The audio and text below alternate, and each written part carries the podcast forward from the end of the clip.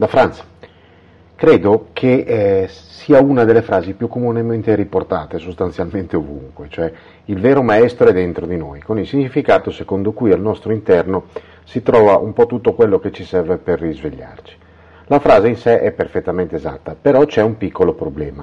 Intesa nel modo sbagliato, cioè quello in cui viene comunemente intesa, è anche la più grossa scemenza che si possa dire.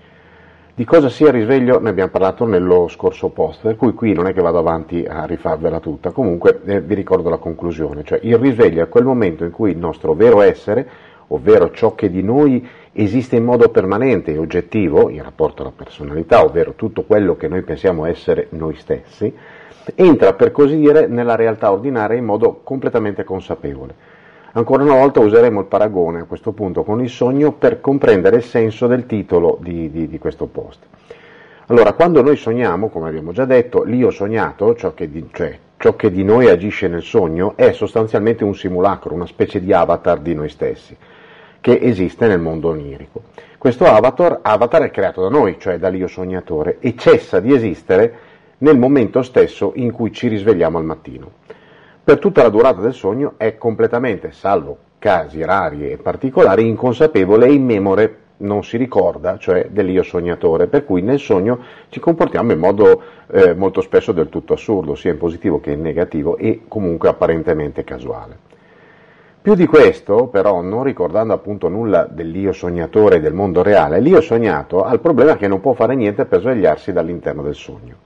Neppure gli altri personaggi che eh, nel, nel, mondo onirico incrociamo possono fare qualcosa per svegliarci, dato che sono anch'essi prodotti da noi stessi, quindi sono sostanzialmente ugualmente eh, illusori e inesistenti quanto il nostro io sognato.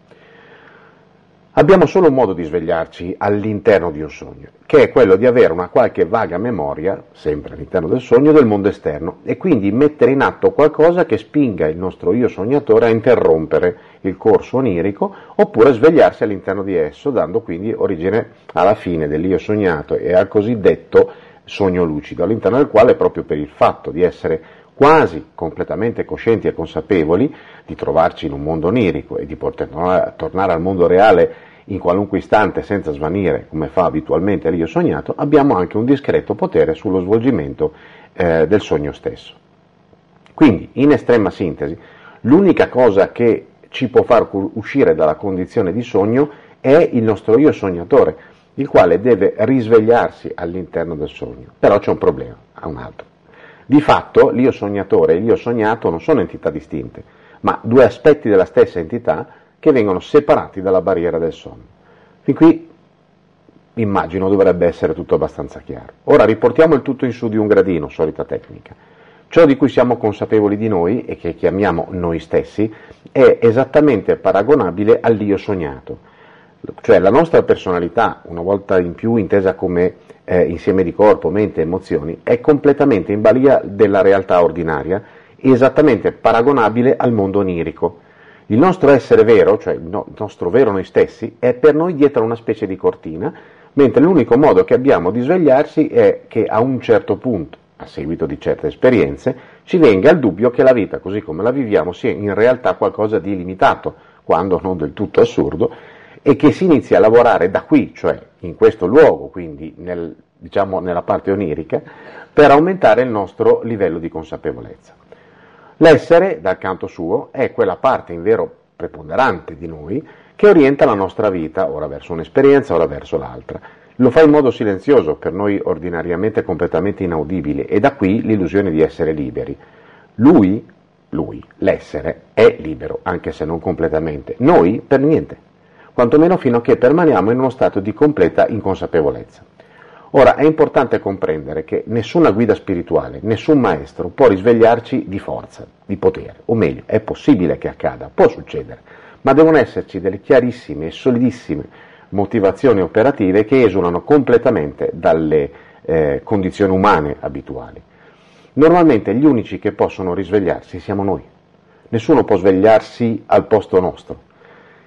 Perché però ciò accada, che cosa ci deve essere? Che il nostro essere, quello vero, deve arrivare qui, nella realtà ordinaria, ed essere in questo modo reso appunto reale, da qui il termine realizzare.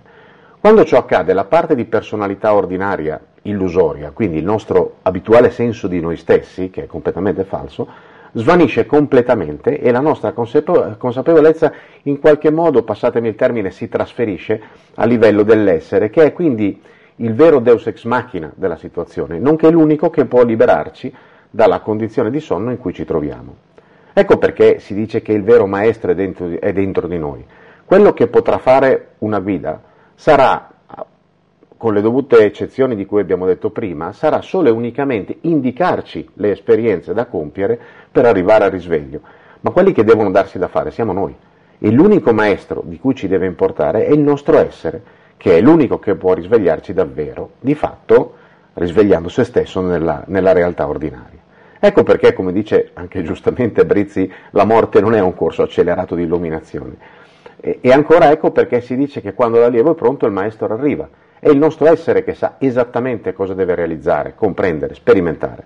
È il nostro essere che sa in che direzione dobbiamo andare e che ci spinge in quel senso. Fino a che non impariamo ad ascoltarne la voce, dentro di noi non ci sarà alcun maestro, ma solo una cozzaglia di bisogni, stimoli automatici, identificazioni che potremo scambiare per il nostro sentire, ma che in realtà non saranno altro che un'illusione bella e buona, allo stesso modo in cui quello che crediamo essere noi altro non è che uno strumento del vero noi, quello, quello là. Nell'istante in cui la voce dell'essere diventa udibile, allora inizia un vero cammino, qualcosa che ci porterà, auspicabilmente, vero, al risveglio in terra e quindi alla vera fine della morte, perché quello che ci sarà qui sarà quasi tutto quello che c'è e al momento in cui abbandoneremo semplicemente il corpo, eh, moriremo quindi abbandonando semplicemente il corpo in modo del tutto cosciente e consapevole. L'essere deve essere, deve essere realizzato, ovvero reso appunto reale, ma anche l'essere è il maestro all'interno che ci può spingere a svegliarci. Più siamo svegli, più ne possiamo ascoltare la guida, più ne ascoltiamo la guida, più velocemente ci potremo risvegliare completamente. Dulcis in fundo, l'essere in buona sostanza risveglia se stesso, esattamente come noi possiamo decidere di svegliarci da un sogno, ma solo nel momento in cui là dentro, nel mondo onirico, iniziamo a svegliarci e a comprendere che stiamo appunto sognando perché alla fin fine chi sa di star sognando è sempre lui, l'essere. Prossimo giro, le scale della verità, ci si vede in giro. Benvenuti su Franz Blog, canale video e podcast. Trovate questo contenuto e tanti altri su franzblog.tv in versione scritta, video e audio.